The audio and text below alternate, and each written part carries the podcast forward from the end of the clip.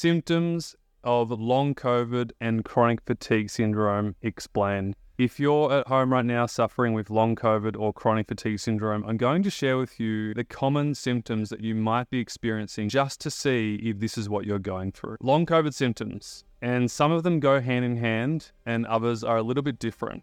So, the main prevalent symptoms of long COVID is fatigue. This is persistent, debilitating fatigue. It's similar to chronic fatigue syndrome that lasts for an extended period of time after recovering from COVID 19. The second one is shortness of breath, difficulty breathing, or a feeling of breathlessness, even during light physical activity. With long COVID, you can have cognitive issues, problems with memory, concentration, attention, and mental clarity is a big one. Muscle aches and joint pain. You know, this is that widespread pain across the entire body, and there's a discomfort in your muscles and in your joints. Chest pain. Chest pain is really common with long COVID too. It's like discomfort and pain around the chest area, sometimes accompanied by a feeling and pressure of tightness. Headaches can be frequent and and severe, you know, usually often described as migraines too. Sleep disturbances is a big one. This includes sleep difficulty, insomnia, or excessive sleepiness. Depending on what stage of recovery you're in, it can be full blown uh, excessive sleepiness and lethargy, or it can be the opposite where you're tired and wired and you're developing, you know,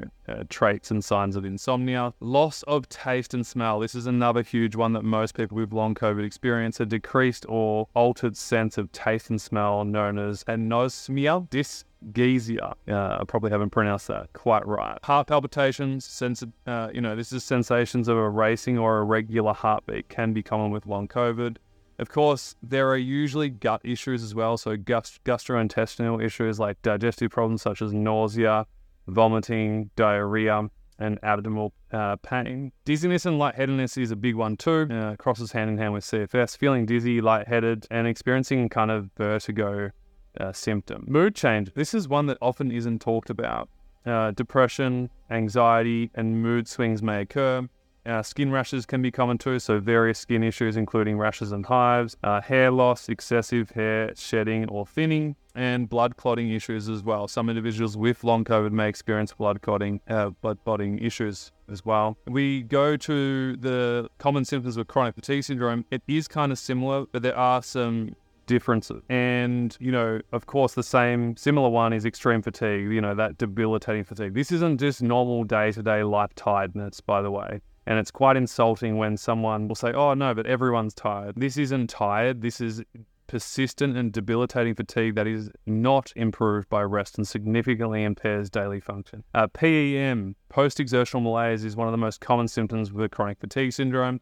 That's the worsening of symptoms after physical or mental exertion, often with a delayed onset of, you know, extreme tiredness and symptoms.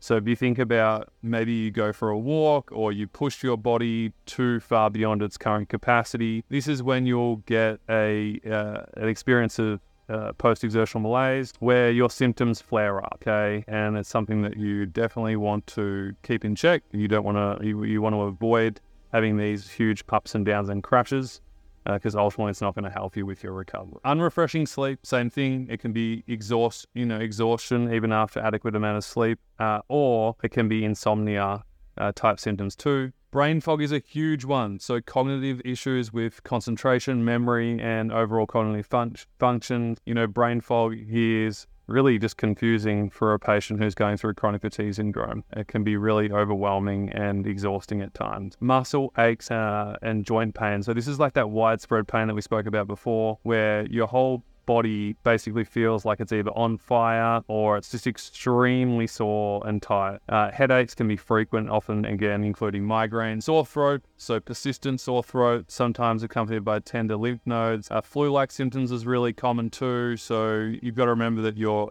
your system, especially your immune system, is quite low when you're going through something like chronic fatigue syndrome. So it can be common that you get flu-like symptoms a lot. Digestive problems, so IBS, abdominal pain, bloating, and other gastrointestinal issues can be common. I think one of the big ones with chronic fatigue syndrome is sensitivity to light and noise. Uh, increases sensitivity to pretty much all stim- stimuli.